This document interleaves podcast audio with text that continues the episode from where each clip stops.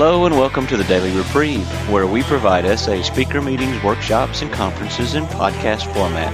We are an ad free podcast. If you enjoy listening, please help us be self supporting by going to donate.thedailyreprieve.com and drop a dollar or two into the virtual basket. Please consider donating monthly by clicking the Donate Monthly button. However, one time donations are always welcome. Just click the Donate Now button. Now, without further ado, this episode of the Daily Reprieve.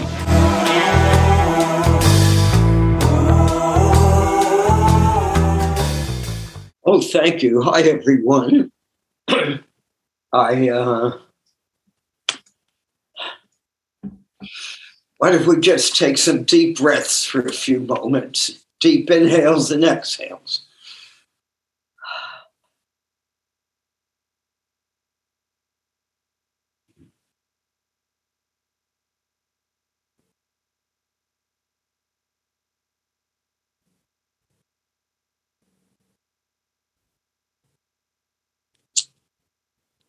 Okay, I'm Harvey Asher, sexaholic. Uh, I've been sexually sober 37 years and 10 months. okay. One day at a time. One day at a time. Um, let's take a little time to just review what we're doing here. Uh, we're not here to get anyone sober. Can't be done. No one can get anybody sober. Matter of fact, the steps aren't to get you sober. The steps are to keep us sober. And this is a big problem I think people miss. They say, I did the steps. Why am I still relapsing? Because the 12 and 12 book, and naturally our AA and our SA books, assume you're sober. Because if you're not sober when you're reading it or listening to it, you can't hear it anyway because you're drunk. Very difficult concept. AA says it so beautifully. You have to put the plug in the jug. Plug in the jug for one day at a time. Then you can hear things that help you stay sober because of why. Why? Why is this 12 and 12 book a way to get help us stay sober? This it has some general concepts that help us stay sober. But watch the basic concept that I spoke about last week. The big picture. We're so much into details. We're such a religious group who tend to put a dot on every I. And matter of fact, that's what Roy, our founder shocked me with a year or two before he died, at a conference, I asked Roy, Roy, why is our definition of sex with self so vague?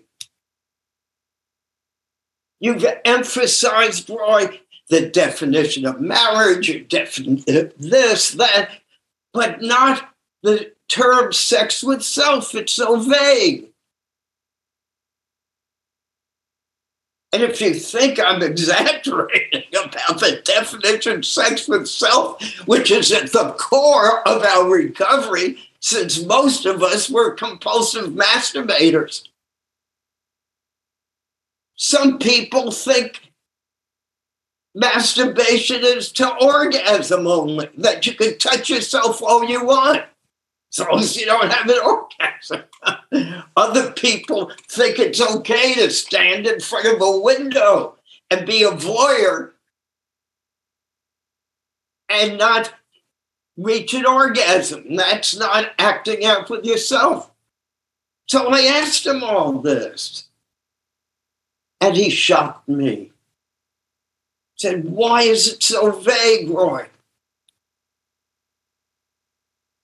And he said, Because this is not a religion.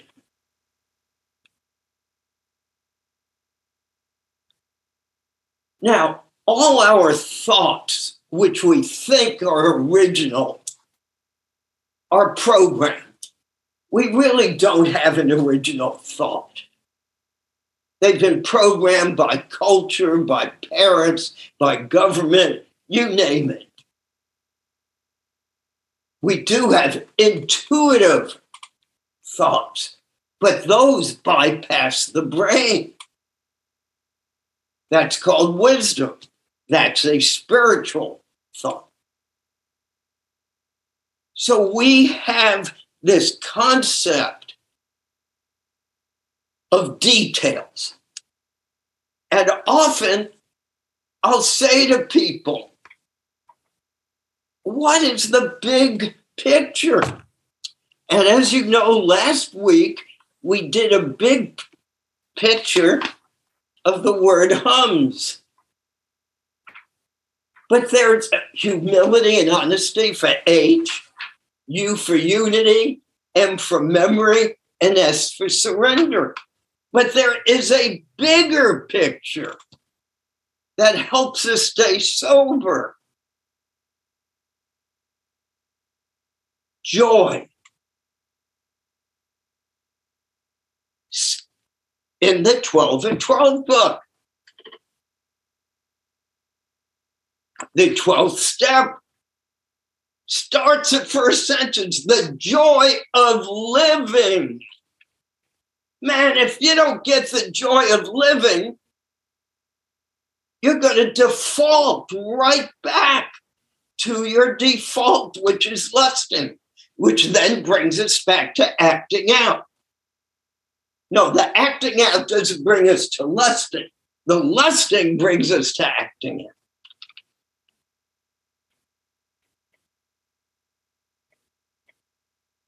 Now, by the way, people are forgetting this because it's been many years. Roy, our founder, Roy K., wrote the SA book and the other book, Recovery Con- Continues. People will sometimes say to me, Oh, thanks for writing the SA book. I didn't write the book. when I sobered up, we didn't even have a book. Roy, our founder, wrote it. And where did he get it from? So much of it. How did he get sober? Through the AA book, the first 164 pages. And by the way, I stand corrected. I said, to my knowledge, the word struggle doesn't come into the first 164 pages of the big book. Page 1 through 164. And someone sent me a list of at least in that 164 pages, it came up three times. Two times it had nothing to do with alcoholics, sexaholics, had to do with the family. The one time it does show up, and I stand corrected, it was a simple little sentence. Just a few, we do not struggle. One little sentence. So if you see you're struggling, you know you're missing surrender. And if you're missing surrender, you're going to have a tough time with the big picture of joy.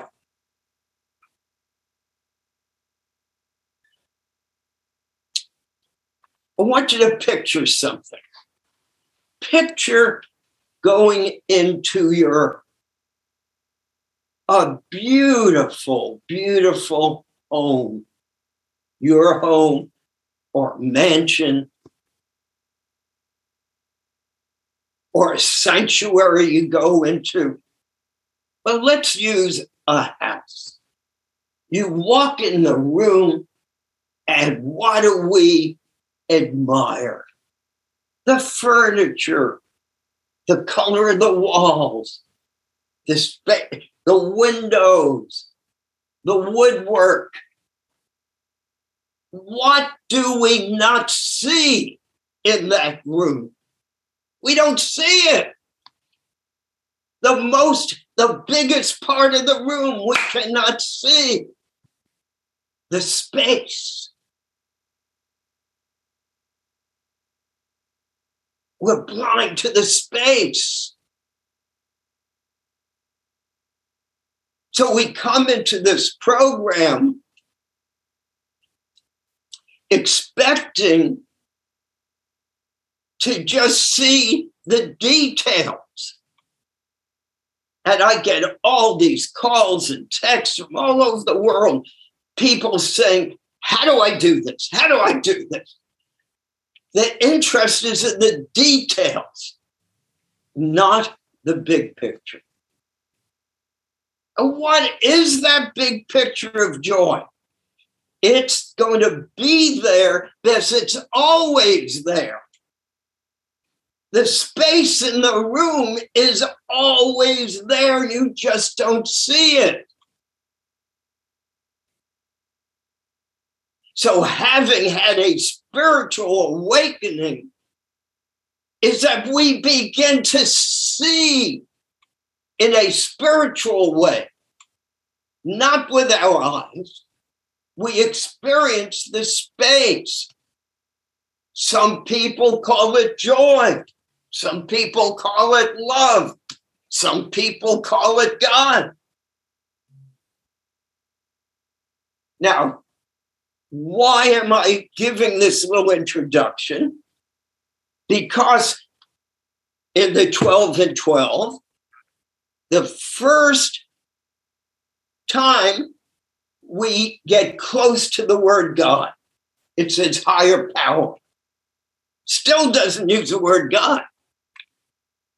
Uh, this group is so God focused, yet it's not in the first step. And it starts indirectly maybe coming in through the second step.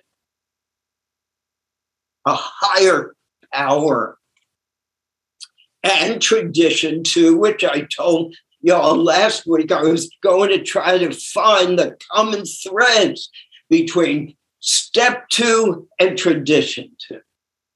And step two kind of indirectly mentions it, but tradition two actually uses the word. But it says a loving God. And then wham! Through the group conscience.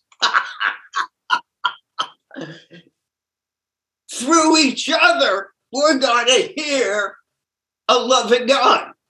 Wow, how that doesn't make sense. You're talking about God, say by connecting to God.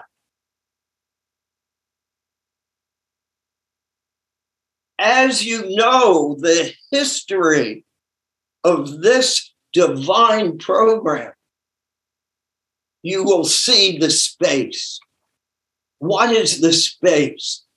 The space is the confusion. Our two founders of 12 step programs, Dr. Bob, who was a ultra religious Protestant, who went to church from the time he was a little boy.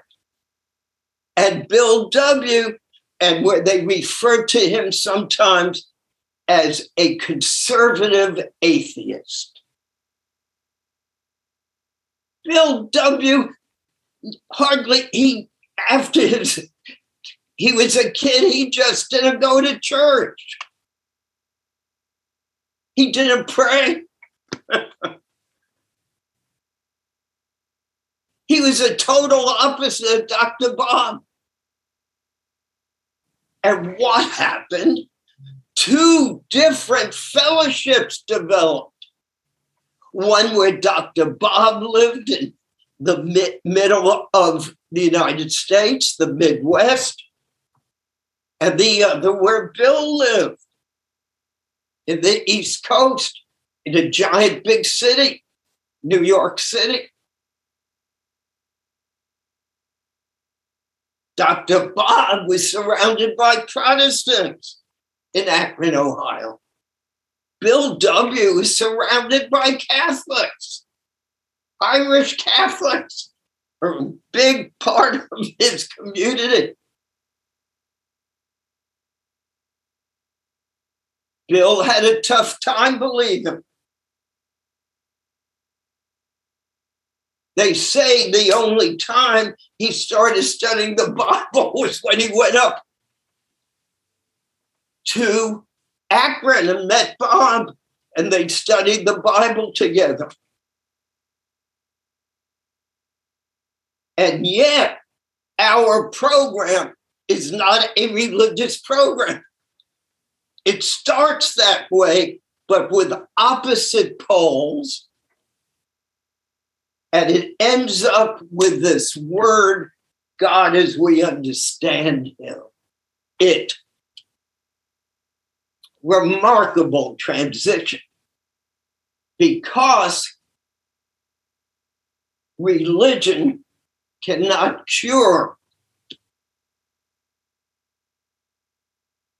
addicts. Some get it, not us.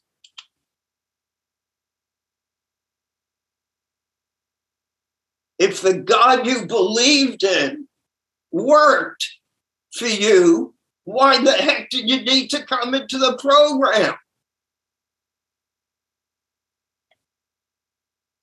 So if you think God alone is going to fix you, I wish you luck. But that's to me called insanity. Doing the same thing over again, expecting different results. It didn't work before you came into the program. And why?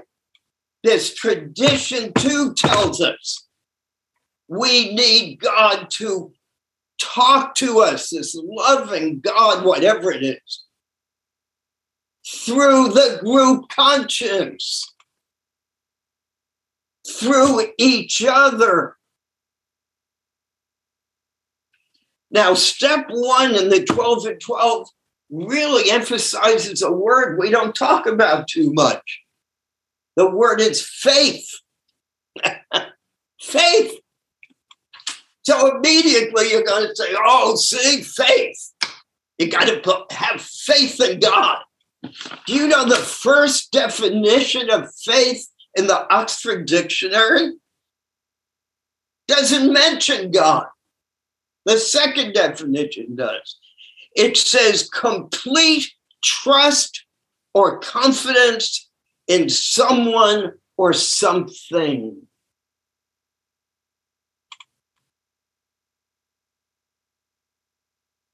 I had to trust the program.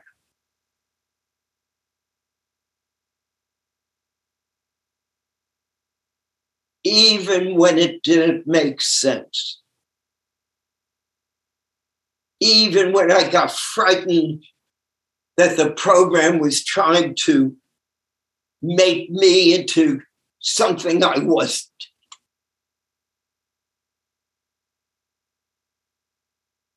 How can they ask me to take my lust away? It's my energizer. I needed to trust the program. I needed to trust you. Now, how does that fit into our theme? What is trust? It's surrender. It's not going to 10 people to get the answer you want until you find that person. You pick someone, a sponsor. You ask the question, and then you surrender to its, his answer. Don't ask a question if you're not willing to surrender. That's just struggling.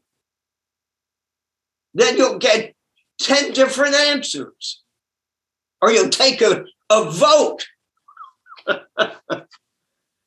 Am I sober enough?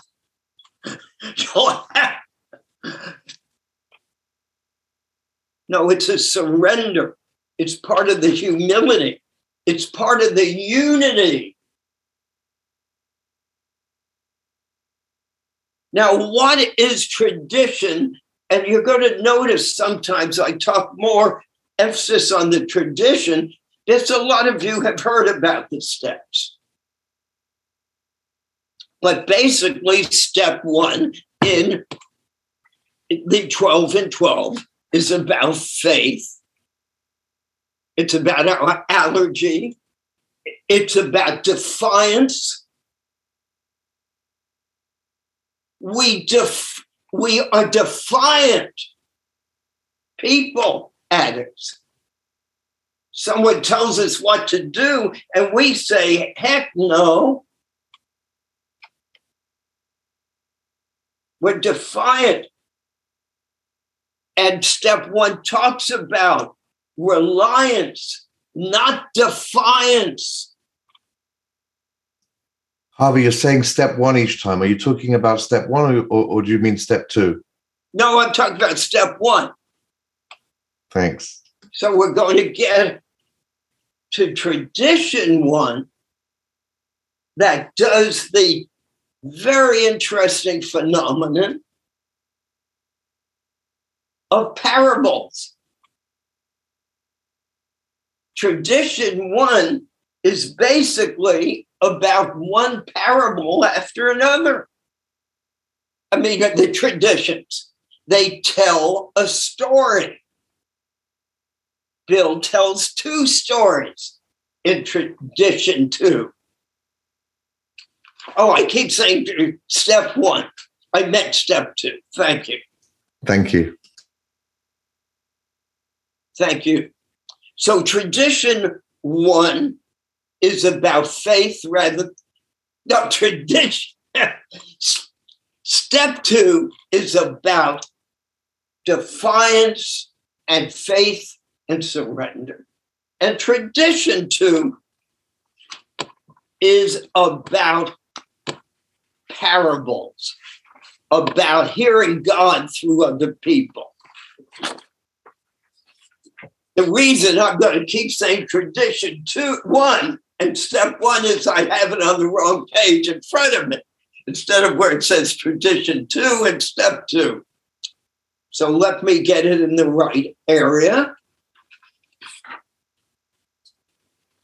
Ah, there's the word tradition two.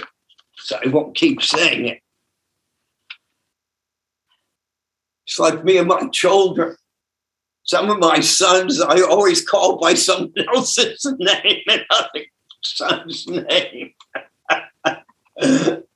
I'm lucky I handle my wife's name. That's why I call her honey a lot of times, in case I forget. What are the two stories in tradition, two? One I am so familiar with. It's my story. It's about a guy who started AA in this small community.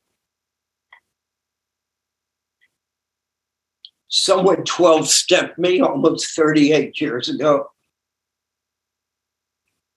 And he brought me in And within six months, he became my sponsor. Within six months, he relapsed and it ended up in prison for 33 years.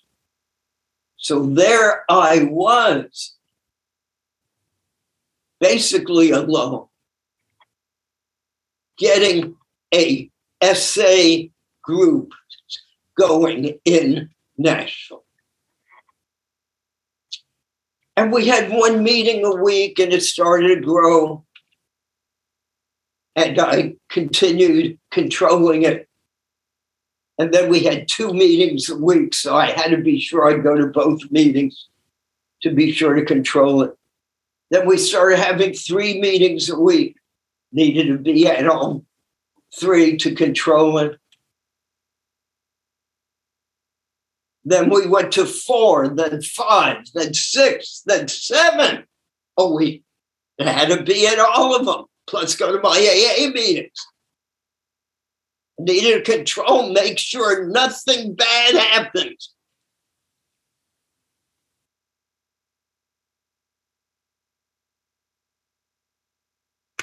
Then they started to have two meetings a day. I had to try to get to the two meetings a day. After a few years, each meeting started getting so big, it had to split into two rooms. And I said, God, I got it. I got it. I can't be in both rooms at the same time. I got I don't think I have been to an intergroup meeting in decades. I am not a leader in SA, especially in Nashville, because I find leadership stunts the growth of a fellowship. The minute I walk into a SA intergroup meeting in Nashville, people will freeze up. Hardly the old timers here, they'll either rebel what I'm saying, or they are afraid to give their opinions. my presence negatively affects that meeting. And I had to learn the hard way. The toughest message of all that I don't run those meetings, that God, as I understand Him, does.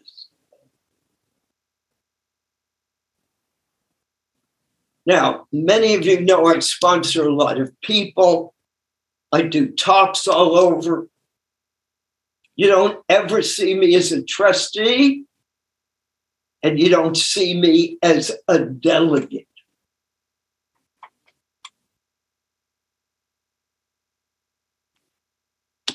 I rather live as a trusted servant with my type of personality I try and not to, but I turn into a leader,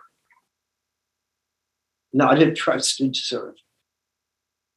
That's what step, that's what tradition two is telling us. Trust the group. Now, a group conscience, by the way, is not what people think it is to really understand a group conscience, you need to know about the concepts, the 12 concepts. People misinterpret a group conscience as a vote, a democratic vote. No. There are things called appeals for the minority. What is a group conscience? Finally hearing God through the group conscience. So basically, if you have too many people not agreeing with how the vote went, that ain't a group conscience. That's a vote. And also, group conscience is so ridiculously interpreted in my judgmental way. what do I mean? Well, who's voting? Are the people 30 days sober? Are they a year sober? You make a group conscience in a meeting one week, and it could be a whole group of people who aren't sober. And how can you make a group conscience in one sitting? There's a lot of people who were there the previous week are gone forever the next week. So, group conscience has an entity unto its own that is very helpful to understand in the 12 concepts, which I'm not very good at. so I keep a low profile when it comes to those kind of things. To my, to my own self be true. What other story do they talk about in tradition two? About Bill. Bill tells his story. By the way, that's all we have. We really don't have intellectual knowledge. No one really understands addiction fully. We only have our ESH, our experience, strength, and hope. That's all we got. So Bill tells his story. He was so poor after the Wall Street stock market collapsed and he couldn't get jobs well and he was dependent on Lois, his wife's family. And he was offered a job at a hospital making good money. And he was so excited going home in the subway to tell Lois, his wife, and the guys who were living in their house at the time, and some other people. And on the subway, he says, I had a little feeling maybe, I don't know, maybe wasn't quite right, but no, it makes sense to me. And he went and he told this group how excited he was and there was dead silence. Dead silence. And finally, someone spoke up and said, Bill, we can't sell our program. Bill, you can't take money for this. And Bill heard God talk through him, to him through the group conscience.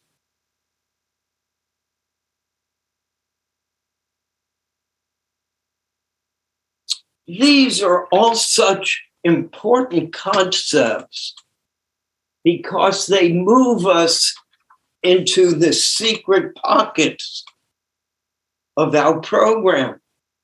Humility, Step one tells us we're powerless.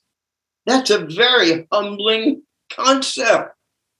It says no matter how hard we try, it's going to happen again. We are without power.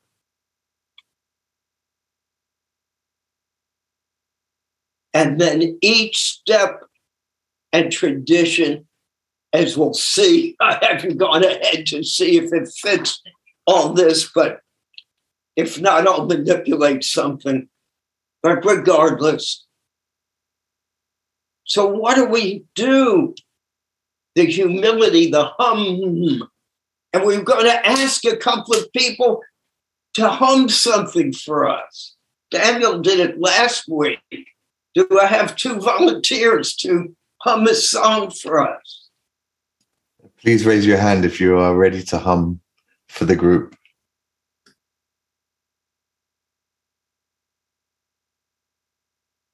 Daniel? If no one, okay, we got it. Elaine? Elaine, go ahead. Okay. I'm on. Can you hear me? Yep. I, I just, I can just, I'm improvising, okay? All right. Ole malalita casa mi mapola. Mm. La la la la la la la la la la la la. Mm.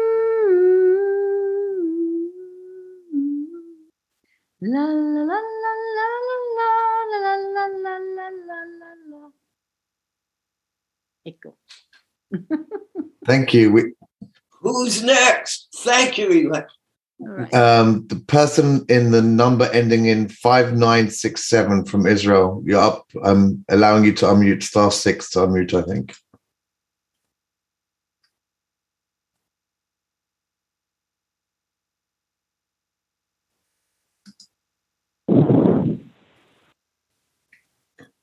To hum any song? Hum anything. Okay. Uh, mhm, uh,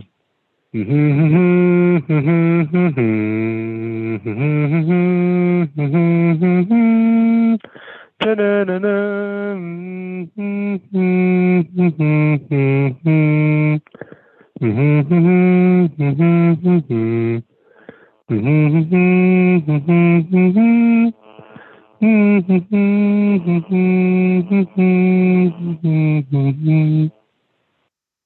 you. Have you noticed? And if you haven't done it, do it. Hum. You will feel the mm vibration in your head. You will end up experiencing maybe a bit of that space we were talking about. The space. We are so worried about that space being emptiness. It is emptiness. That's the joy space. We, we tend to measure everything by comparing it to excitement of an orgasm.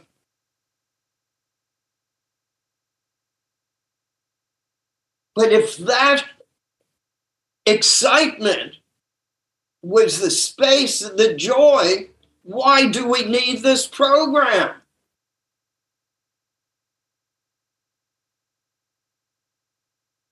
Having had a spiritual awakening, which entails letting go of memories, old ideas, shaming memories. When you've accepted step one, you no longer are in shame unless you truly never accepted step one that you have a disease, you're without power.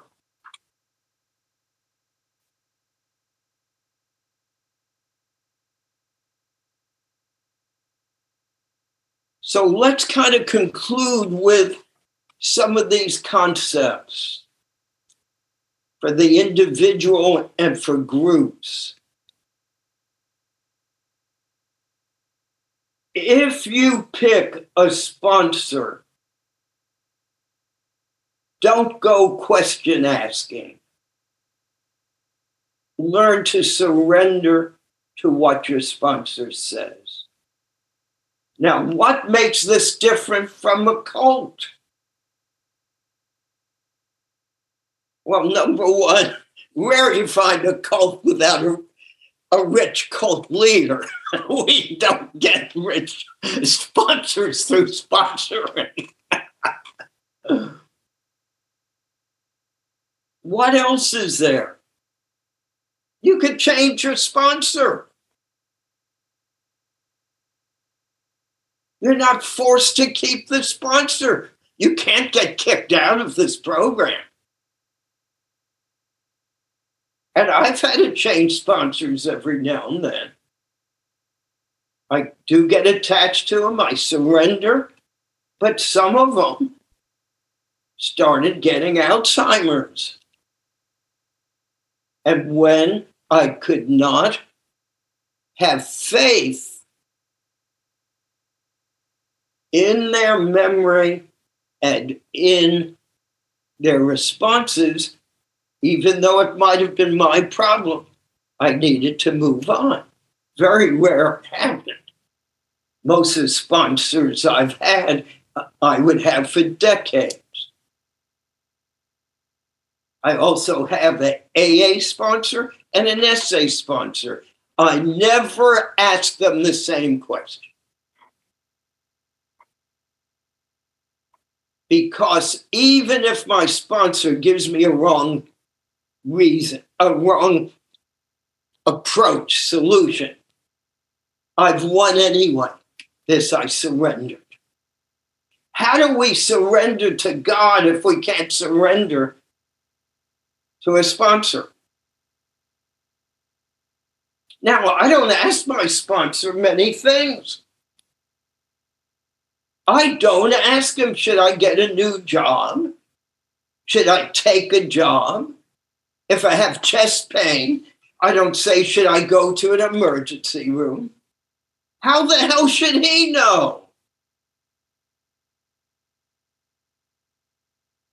But when I am rude or insulting to people or get a rage attack, I'm on the phone really quickly if I haven't made a prompt amend and I work with what he tells me to do. I'm not there to contradict him.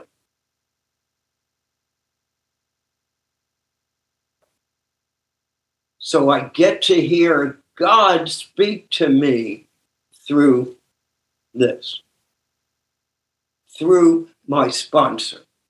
I also hear God talk to me through you all.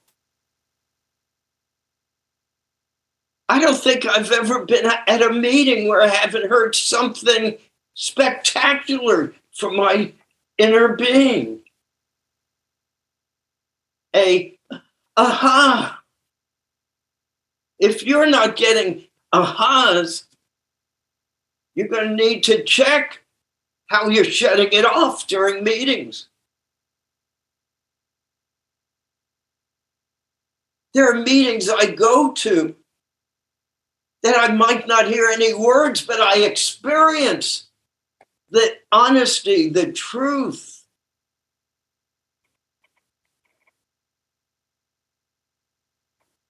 The surrender, the humility, this honesty, and ultimately the joy.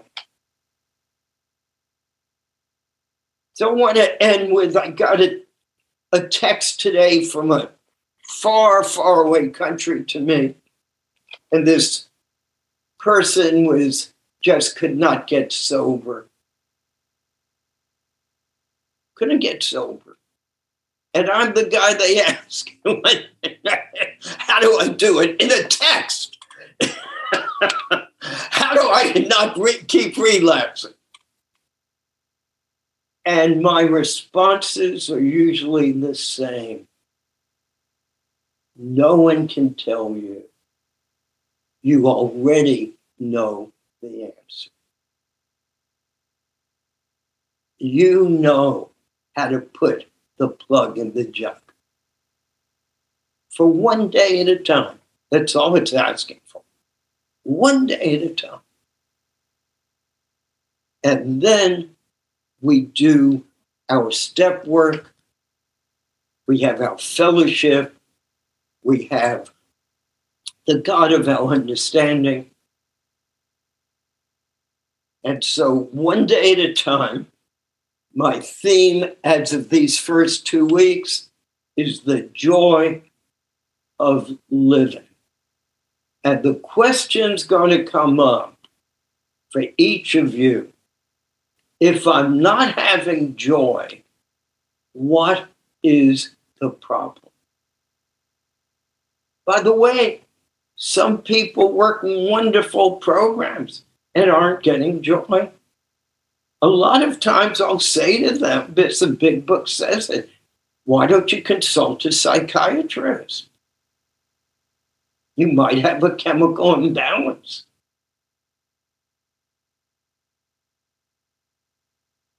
Again, this is not a religion.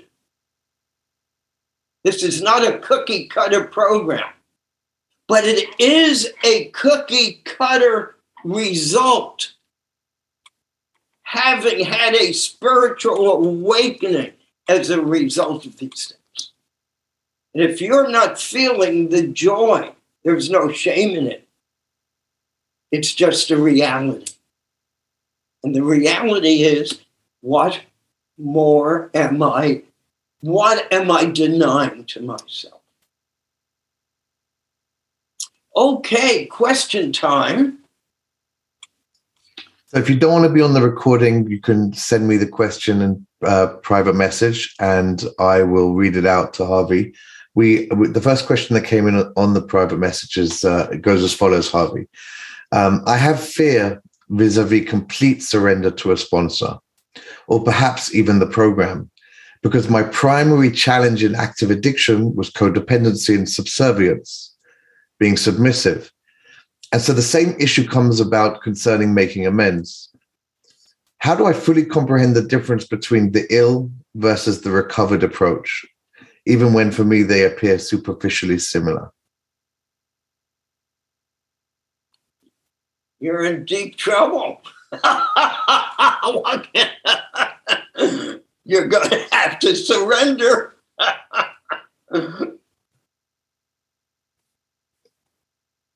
I had a sponsor, Jess, who confronted me and said, You make too many amends. A good sponsor for me is someone who'll say that. And he said, I don't want you making an amend until you check it with me.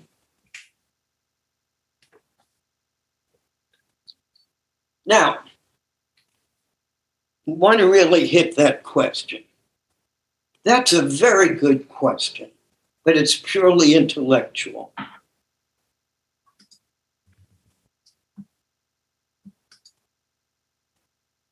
That's what our brain does to us. My disease lies to me through truth.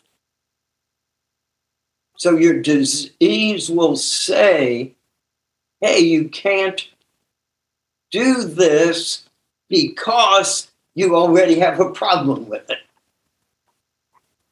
Okay? The disease talks through lies by using truth to prevent me from doing the one next right thing. So if you can't trust a sponsor and surrender, why even ask a sponsor to be your sponsor?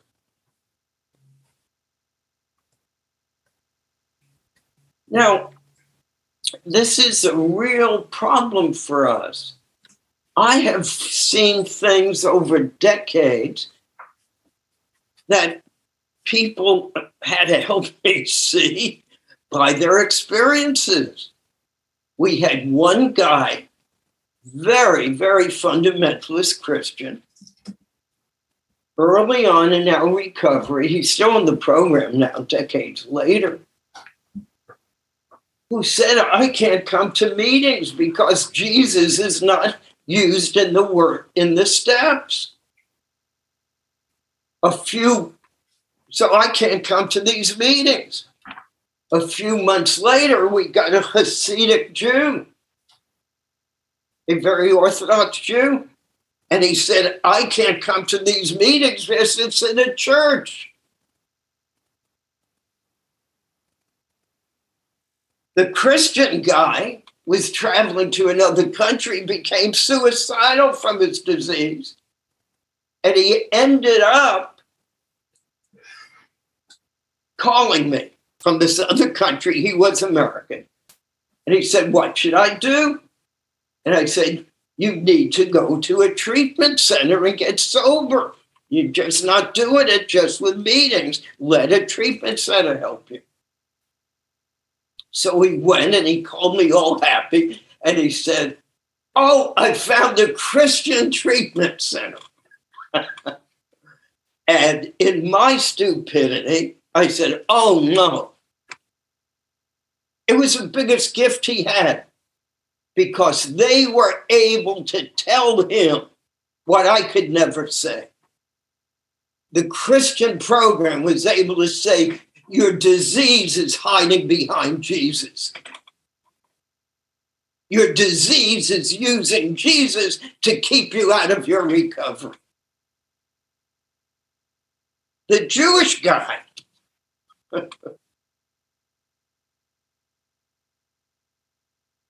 walked to our conference, did everything his religion told him to do, our religion told him to do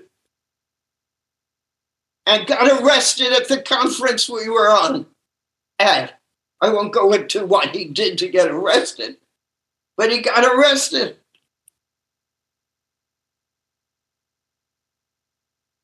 And he was teaching, and I did an intervention on him.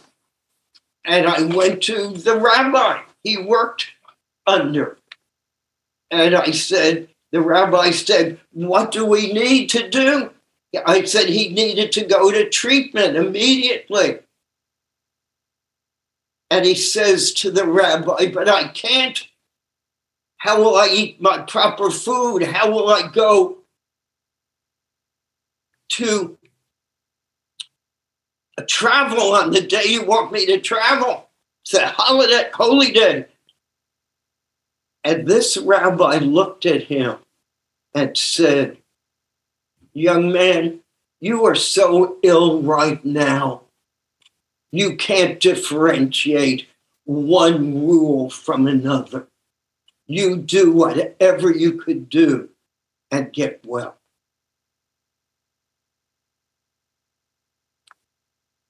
Luckily, this clergyman was brought up with a, think a distant cousin who was uh, Abraham Twersky, who's written a lot of recovery books.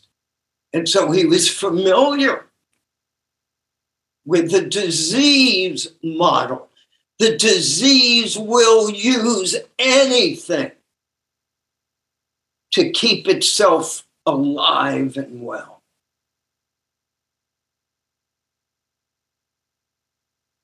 I am so long winded. Thanks for putting up with me with all these stories. Thanks. And, again, just a verbal reminder to keep all questions related around tradition two and step two. Um, go well, ahead. Yes. Don't forget, I'm not speaking for SA. These are all my own opinions. I do not speak or represent SA.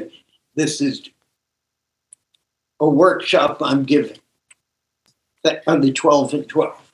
Thank you. Thanks. Uh, go ahead, uh, Israel, from Israel.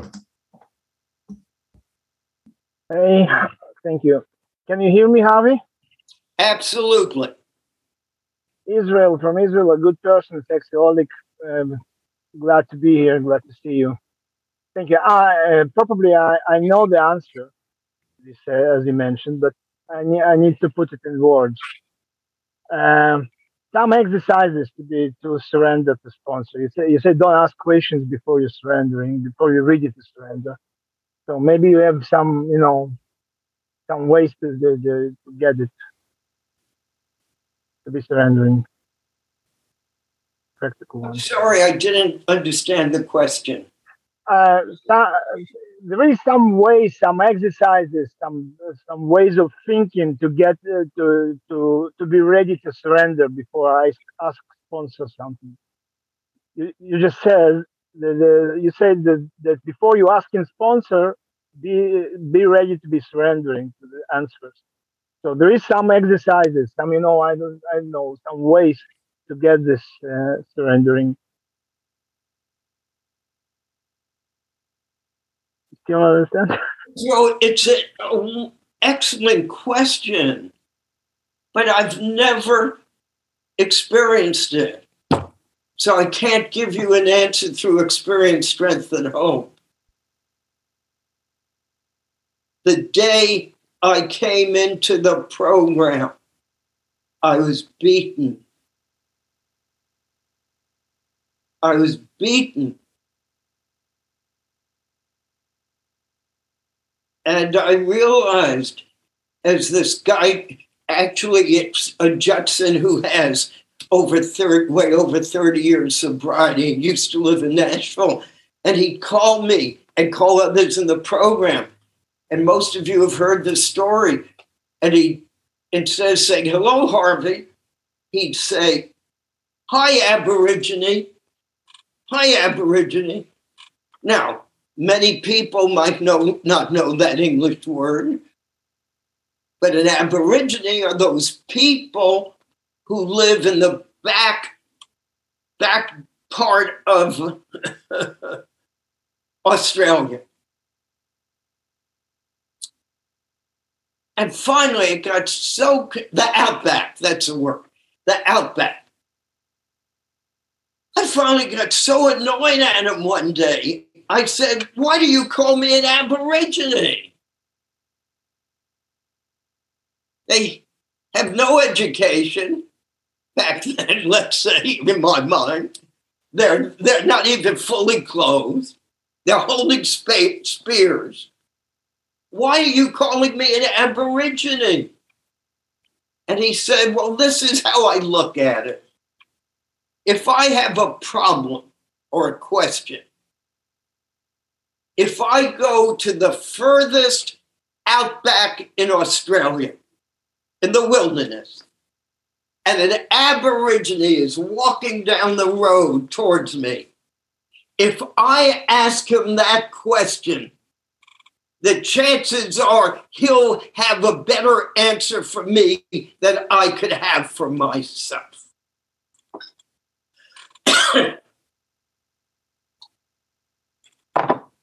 Most people aren't beaten down enough to totally surrender. Step one is not, I'm a little pregnant. You can't be a little pregnant. You're either pregnant or you're not pregnant. You're either powerless or you're not. There are no absolutes in this program except step one. You are either a sex addict, a hopeless, helpless sex addict that nothing has helped, or you're not. And if you're not, great, go back and do some more. No sweat off anyone's back except maybe your family's. I'm through over the years trying to convince people they're sex addicts. I've used a lot of my life trying to do that in the past 38 years. It's a worthless endeavor for me. I can't ever convince anyone. And recently, there's someone keeps coming back and forth in my life. Nice guy, nice family. Um, and we're going through the disease stuff. And the last text I wrote I wrote, I surrender. I cannot break through this with you. I surrender. Because it was about the disease model. He was totally involved in the morality model. Which could be true, but it doesn't work for me. Only the disease model works for me.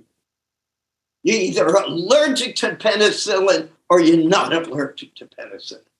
I'm allergic to lust, what goes on in my head. I'm not allergic to sex. This, most people in the program are still having sex with their wives. And if you have any long term sobriety, I, I sponsor two people, Lisa, who have over 36 years of sobriety, and many others, sponsor who have long term. They have sex with their wives.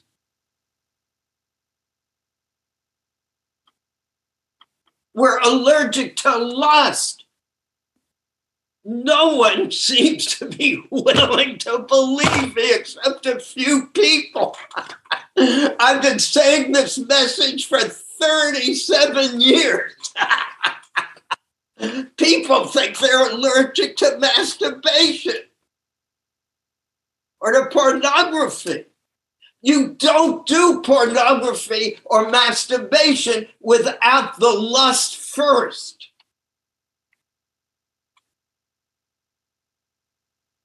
Few exceptions. There are some people who are tortured by a condition that's very difficult. And I don't believe it's a loss of sobriety. They're in deep, deep sleep they work a clean program and they wake up maybe touching themselves fast asleep we have certain suggestions i give to them that helps that's not happen but other than that it's going to be lust. And not religious lust. Moving picture lust, taking the second and third look lust, having to see your naked body in a mirror lust.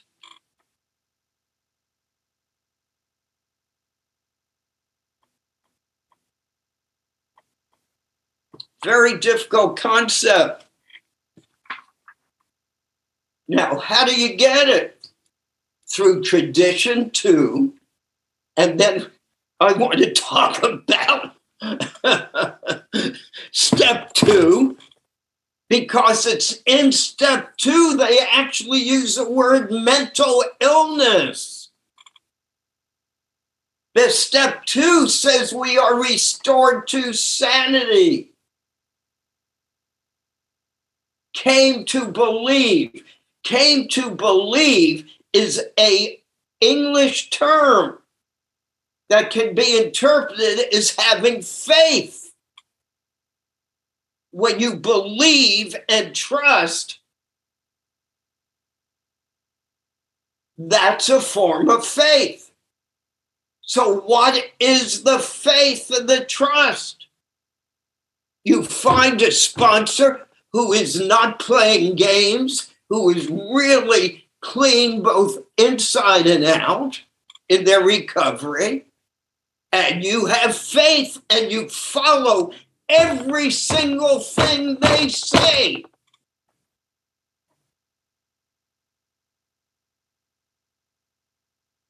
And you don't get, I get calls with people calling me criticizing their sponsor.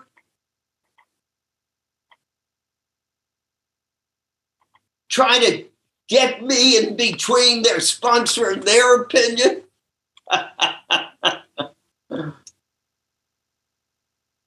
no. If you can't trust, have faith in your sponsor, find a new sponsor. I had to do that with God. My old God wasn't working for me. The punishing, He's got to get me.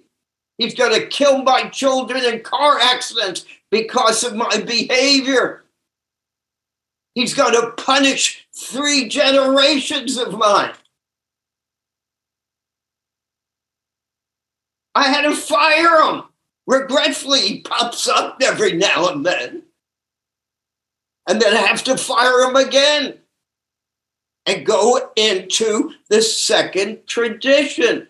A loving God who watched me do every low life thing I did and loved me so much, he brought me to you. How much more can I ask from a higher power?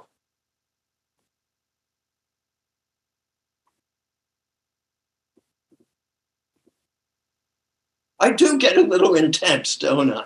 Oh, well. and then I wonder why it takes me an hour and a half. I'm like a mummy after one of these. I don't talk to anybody. Um, yes, it reminds me when I was first looking for my first real sponsor, and uh, and I wanted what you had. And I came to you and I said, "Help me to find a sponsor." And you sent me two of your sponsees. And the first thing I did was I opened up a new a new notepad and I wrote at the very top words from sponsor. Let God talk to you through your sponsor. And uh, and I'm grateful that I did that. Um, okay, we're going to go to a question from Jonathan B.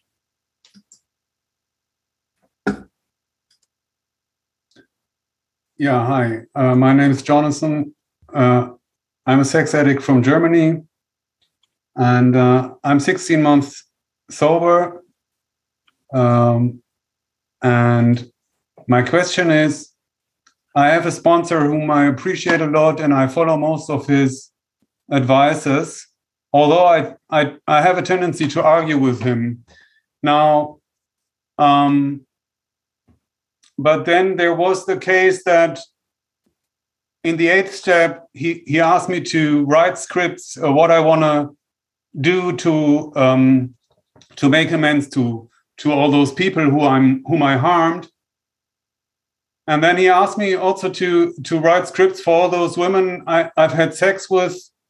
Um, and I started doing that, and then uh, lust creeped in, and I stopped doing it. And then the next time we talked, I I told him that I that I doubt this is a good advice because of the lust, and also because I thought that many of them they they consented to have sex with me. They they wanted to have sex with me, and and I didn't cause any harm. And so he went back to his sponsor, and and in the end, we ended up that I that I don't go on writing these scripts. And then there was another case in uh, about dating, sober dating, where his advice just didn't resonate with me. So so again, I argued, and he asked me to to ask a, a third person, a third uh, AAS fellow, and he he said some third thing that that helped me more to I think to to go to go on with uh, with with recovery. So do you think I should I need another sponsor because he he he like I mean because of this relationship is it is it like going the wrong way or something? Thank you sometimes um, I've sponsored lots of men through dating and marriage. But part of my sponsorship is to say this is not part of my experience, strength, at home. I've not had to do this. Let me give you some names. And I give them some names of people and sometimes they actually get what's called dating sponsors. The question is for me, let's say for a sponsor, do you think I'm ready to date? Sometimes I say yes, and it's the biggest mistake I make. After about a year, I usually say yes. And the person starts getting crazier. Just crazier. And I'm able to say, I'm going nuts. I can't handle this anymore. That's all you ever talk about. I made a mistake. For my mental health, can you stop dating for a while? and I've had this happen, I think, a few times. They've said, Thank you so much. I needed for you to say that. But I have to be real careful about sticking to my experience, strength, and hope, or telling them stories of other people's experience, strength, and hope. And anonymously without choosing names. Sponsors are just other sick people, too. But it doesn't matter. My wife wanted me to fire a sponsor, my next to last sponsor I had in AA for a long time. It took me four years. I don't listen to my wife about my program, but she was able to see things that I was I knew, but I was pushing away. And we talk all the time, uh, not all the time, every three weeks or so, we're good friends. But I had to say to him, with COVID, it's impossible. You don't hear well. I pick older men who are retired because I'd like them to be available. I said, it's impossible for me you mean well, but you're hearing things that I'm not even saying. And I need to move on. Now, how do you know do you fire a sponsor or not? I don't know. But you do know that if you fire one and the identical thing happens with the next one, you know it has nothing to do with your sponsor. And this is another tough message to get across. People think it's our character defects that are the problem. No, the sixth and seventh step says the good and the bad.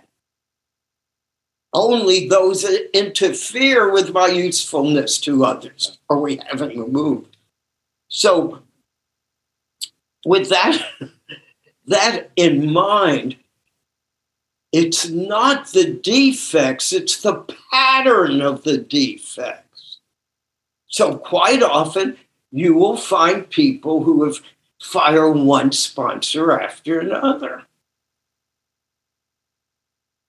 Now, if that guy isn't married and isn't dating, you need to, I don't know, you don't have to answer me, but this is a general principle. Then what, why even ask him the question? You ask him a very different question. Do you have any sponsees or people you know who have successfully dated and stayed sober and married in recovery? See, we set from step two, where it says we're defiant, we're automatically rebelling. And I'm going to be very straight about this one. If you have to argue with the sponsor, you're in tough waters because all you have to do is simply tell your sponsor your truth hey, I get too aroused writing this list. I don't feel safe doing it.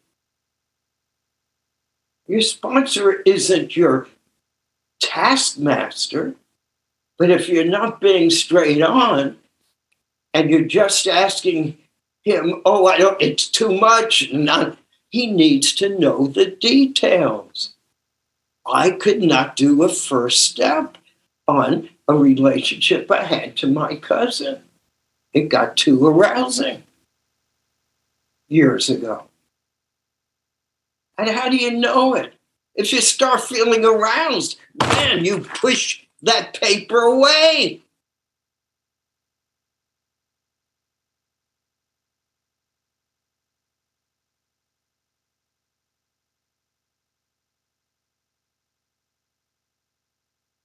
Next question.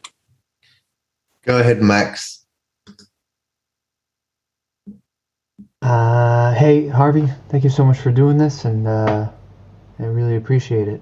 Um, I'm wondering your process. You you said you'll. I think what you said was you never ask the same question to two sponsors, one AA, one SA.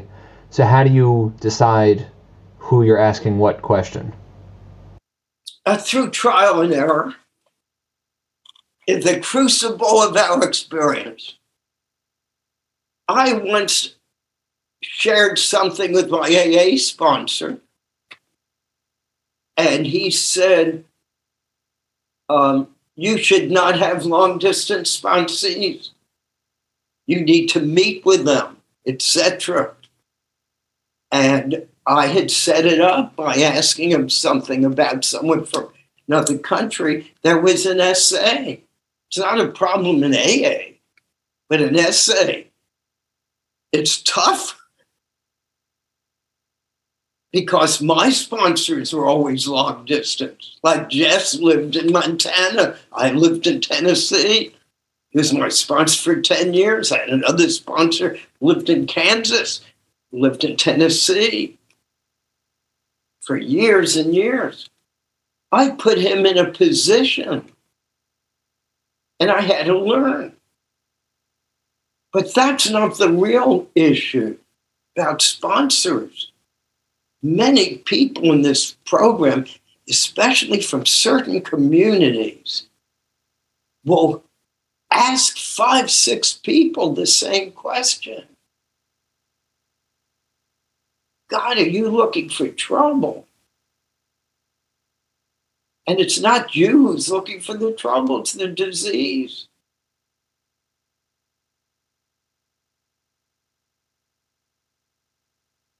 A lot of times, the questions you ask your sponsor concerning should I or shouldn't I, you already know the answer.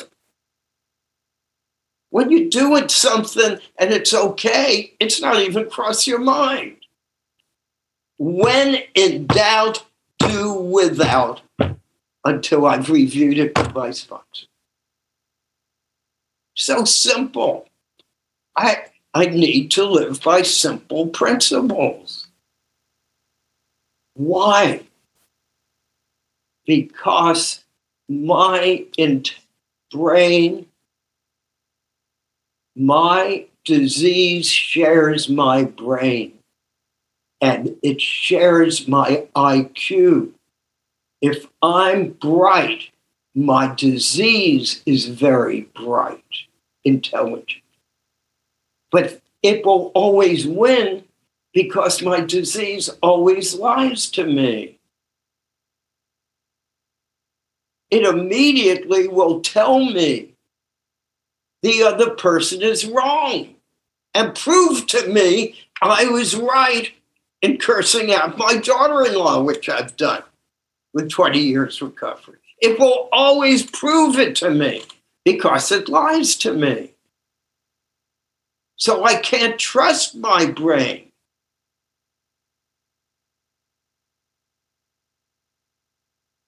And I've had some negative repercussions from listening to my sponsor.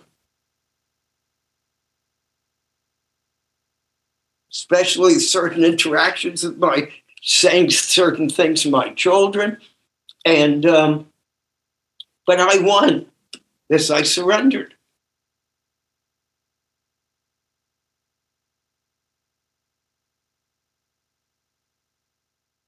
Now, I got brought up in SA with a different group of thoughts that may be other people. It's not right or wrong, it's a different orientation.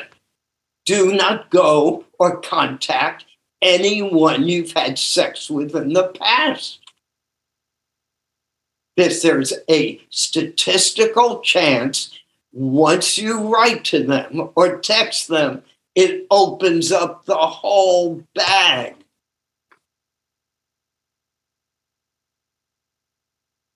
But it's not like right, it's just the way that my recovery culture was, and it's worked for me.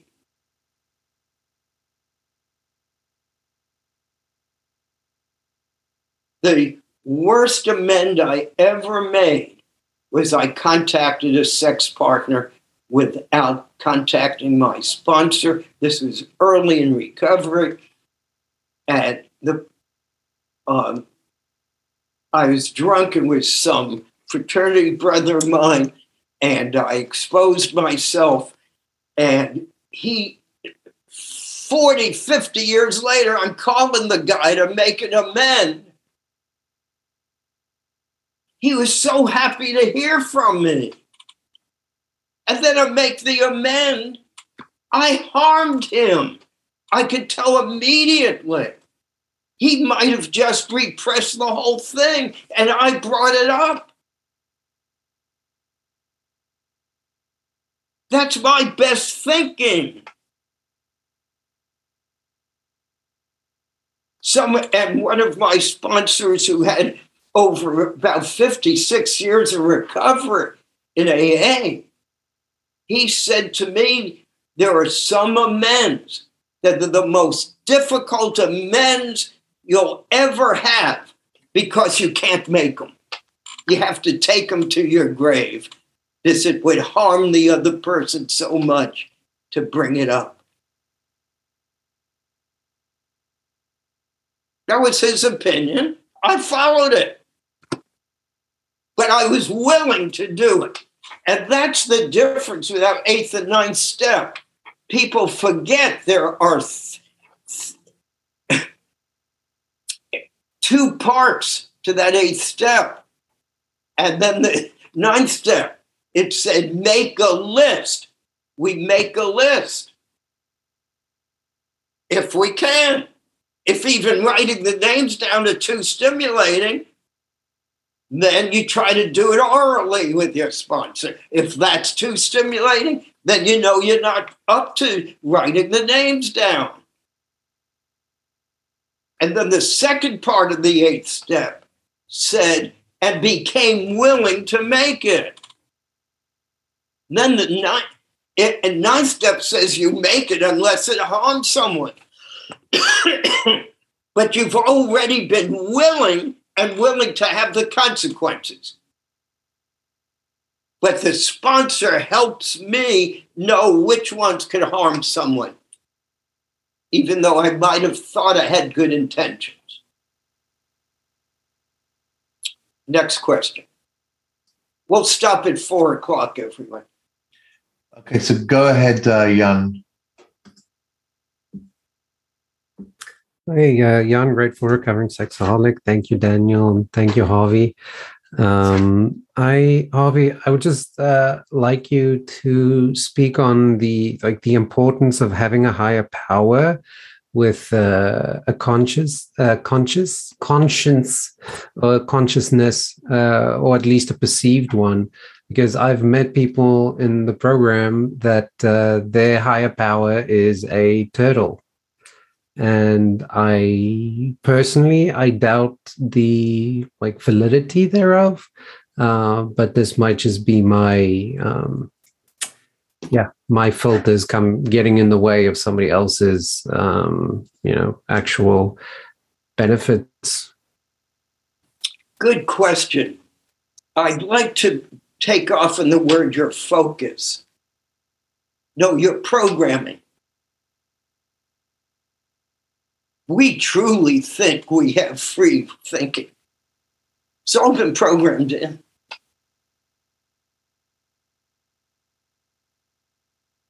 And once that program gets in, it's all but impossible to ever get it out. And so, what happens is we, the most tolerated, become the most intolerant. And yet, if you get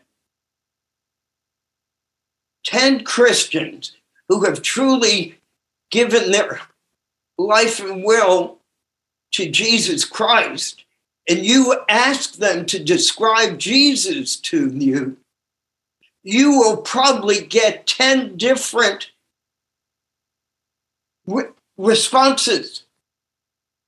And if you ask Muslims to describe Allah, or Hindus to describe Shiva,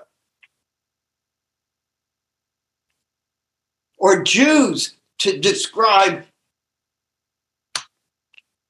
the four letter word, which is represented by, in English, the word Lord,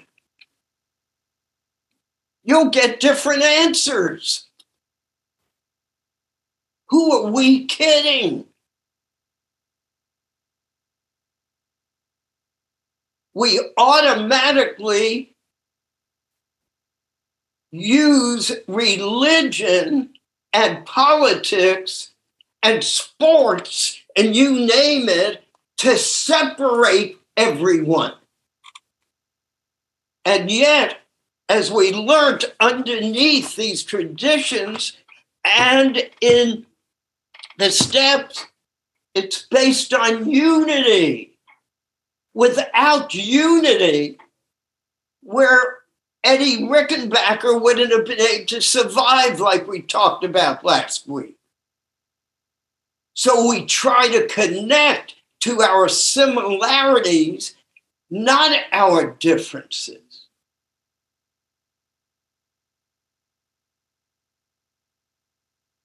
Everyone tends to look down on the other person's God. Well, most people could get away with it. Addicts are going to have trouble in this program. And that's why, thank goodness, you don't hear a lot of evangelic stuff going on about religion. We are evangelists, but about recovery in the 12 steps. So we can't even throw stones at other groups. We're very evangelical. We go out to save the world of addicts. the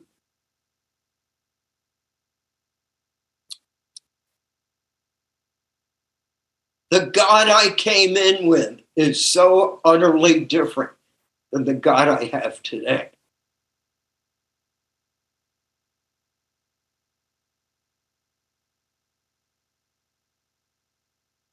And many of you have heard this, but I had a awakening, a, a very deep awakening after about 10, 11 years. I was sponsoring this young kid in AA, and he was so happy he called me.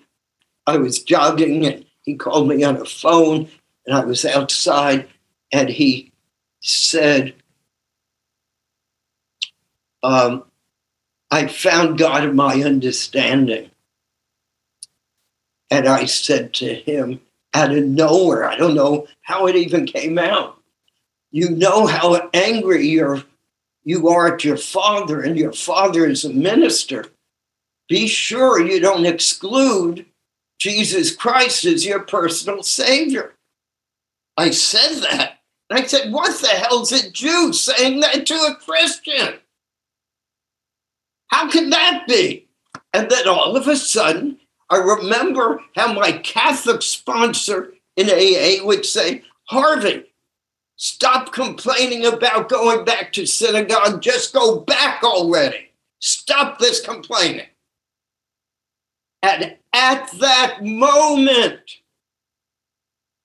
crossing this bridge, I had this awakening that God was bigger than religion. I can't even say it without my heart bursting.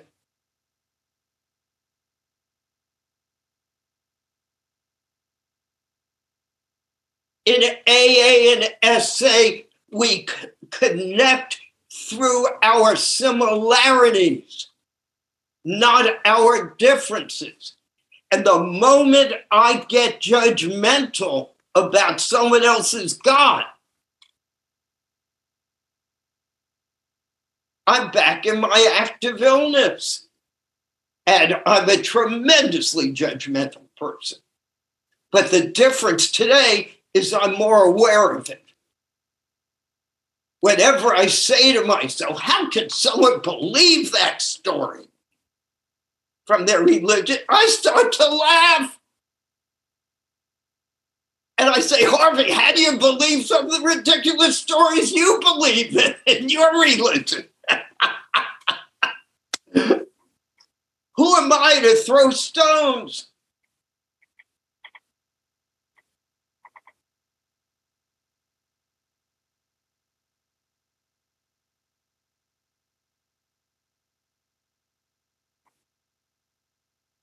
Now, one of my sponsors was an atheist. And he's been sober in AA for 30, um, 38 years. 37 maybe. And um, who could figure it out? I can't. This figuring it out means I go back into my brain. And this is a spiritual program from the Latin word spiritus, which means breath.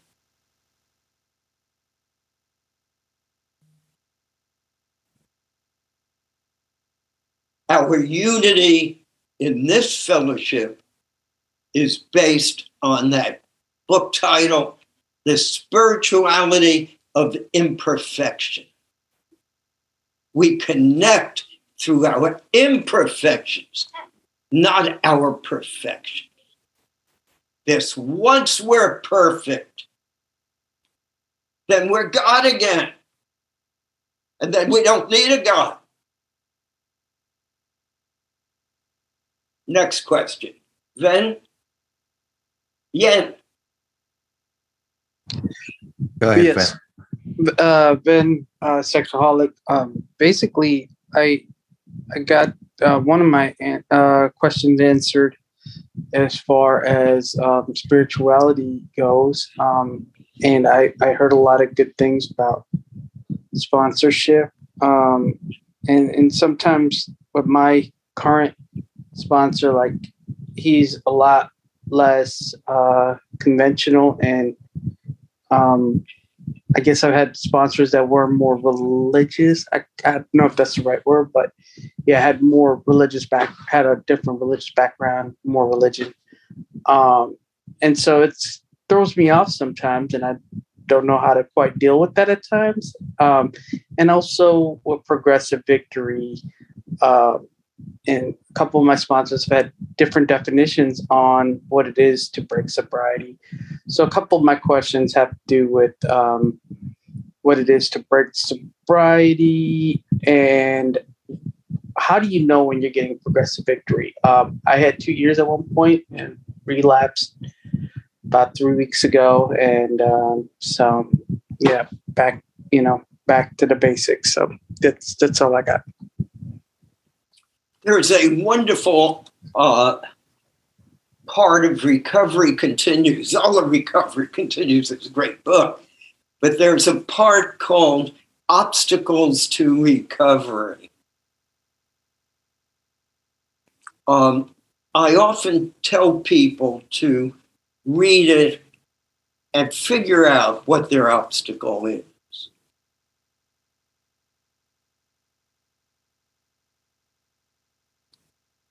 And progressive victory for me is the top plate. That you cannot see the plate underneath until the plate is removed above it. And it's a process, and pretty much a never ending process.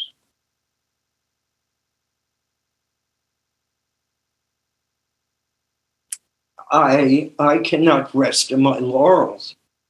If I'm not moving ahead, I will not stay in the same place. I will go backwards. I'm convinced. In AA, they use the term how to keep the twig green. I used to do 20 things every morning when I wake up of gratitude, count on my fingers. Few years ago, I said, Harvey, you're stagnant. Raise it to 30. The other day, I realized I must have done at least 35 of them. Whatever it is. Because the disease is growing stronger every day inside of me, like any allergy. A peanut allergy, when, even when you're not eating peanuts, is getting worse every day. And then if you forget and years later you eat peanuts or take peanut oil, you're not going to break out like you did originally. It's going to be much worse. I just sighed. You know, I think I'm getting tired, exhausted of trying to still that personality problem of mine convince you you have a physical allergy accompanied by a mental obsession. That we're not bad getting good, we're sick getting well. And at some point, I need to accept I can't convince anyone. I keep thinking somehow I'm going to break through.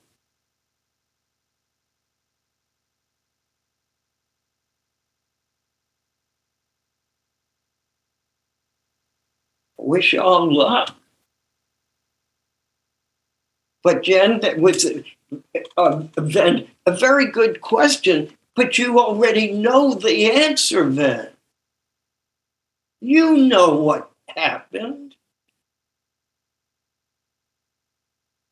And I'm not, you don't have to, but maybe you could just take a breath or two and share with us what you think happened.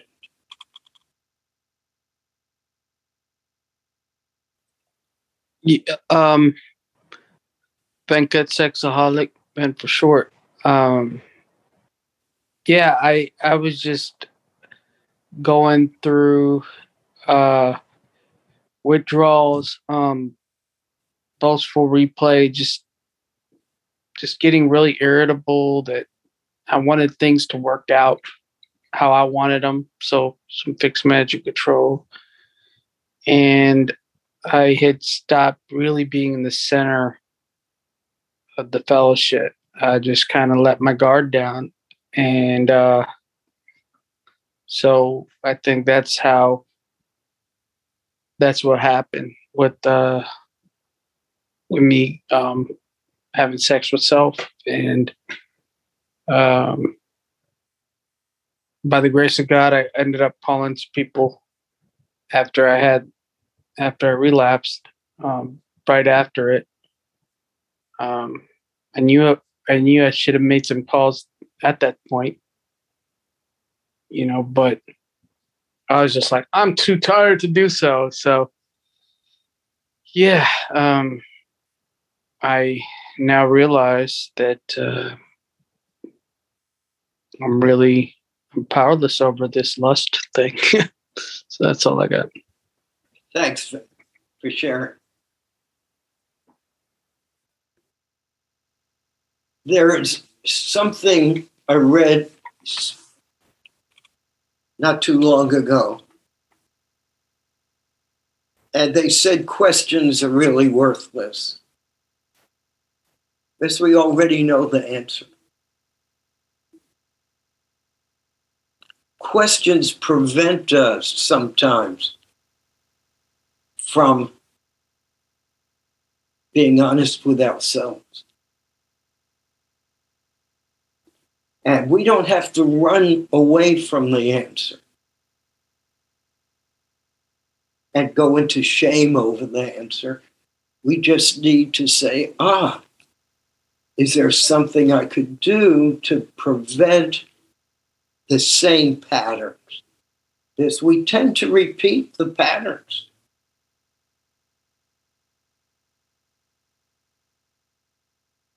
With 20 years sobriety, when I verbally, violently cursed out my daughter in law. And I did my inventories and all. It turned out it was because I was being so dishonest, putting up with certain of her behavior for so many years because I wanted her. She was of a different religion, and I wanted her to raise my grandchildren in my religion. and she was.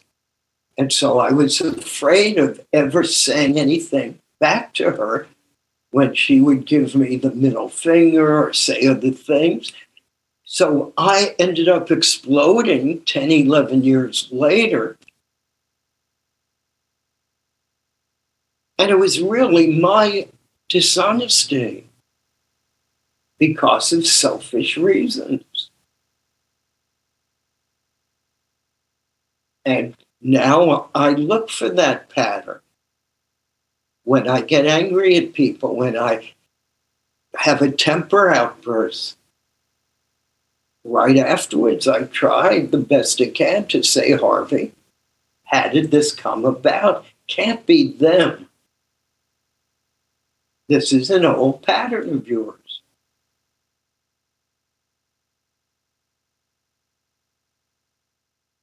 humility, honesty, unity, memory, bringing up the patterns, and surrender.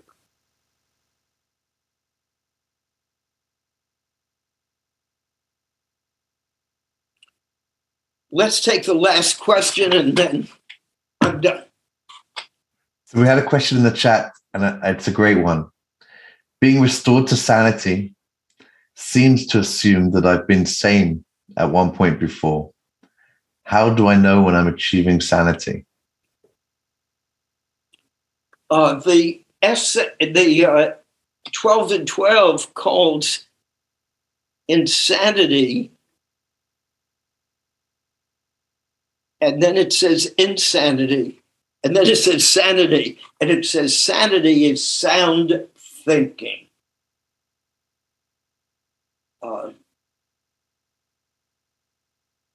I'm not one of those people who ever had sound thinking. So I can't really identify. Since I was a little boy, I've been paranoid. I've had visual hallucinations where my Sunday school teacher would be dressed and I'd see him naked and I'd see his wife, who was a teacher, naked, having sex with each other, and I didn't even know what sex was. Even today, a young woman will smile at me and say hello, and I get an auditory hallucination. I hear her saying, I want to have sex with you today, Arthur. That's also a delusion. She's in her 20s and I'm 82. I'm convinced I'm insane. But I get restored to sanity somehow by being able to be mindful of my insanity. So my sanity that I'm being restored to is I'm mindful of my insanity.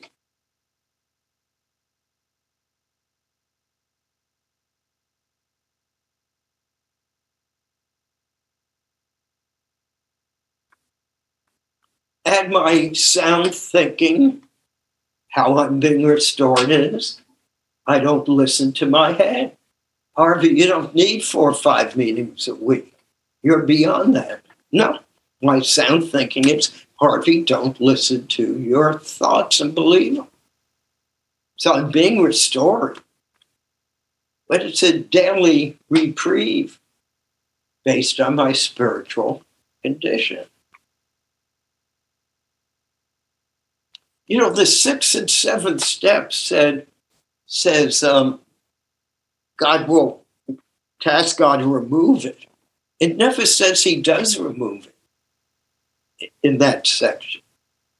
Never says it's removed. It says we ask God to remove it. Humbly ask Him to remove it. And then what immediately happens, the eighth and ninth step?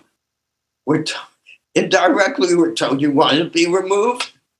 Keep cleaning up, making amends where they're needed, especially to yourself.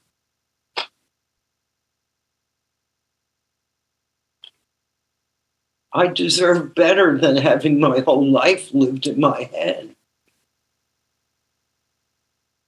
None of which is real.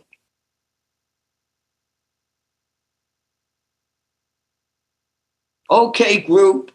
I know you're tired, most of you in Europe. You're a tough group and in Asia. Um, next week, we will do step three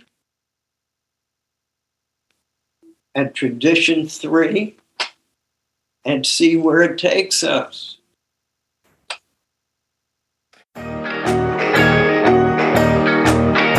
I would like to thank you for listening to this episode of the Daily Reprieve, the best source for experience, strength, and hope for SA members.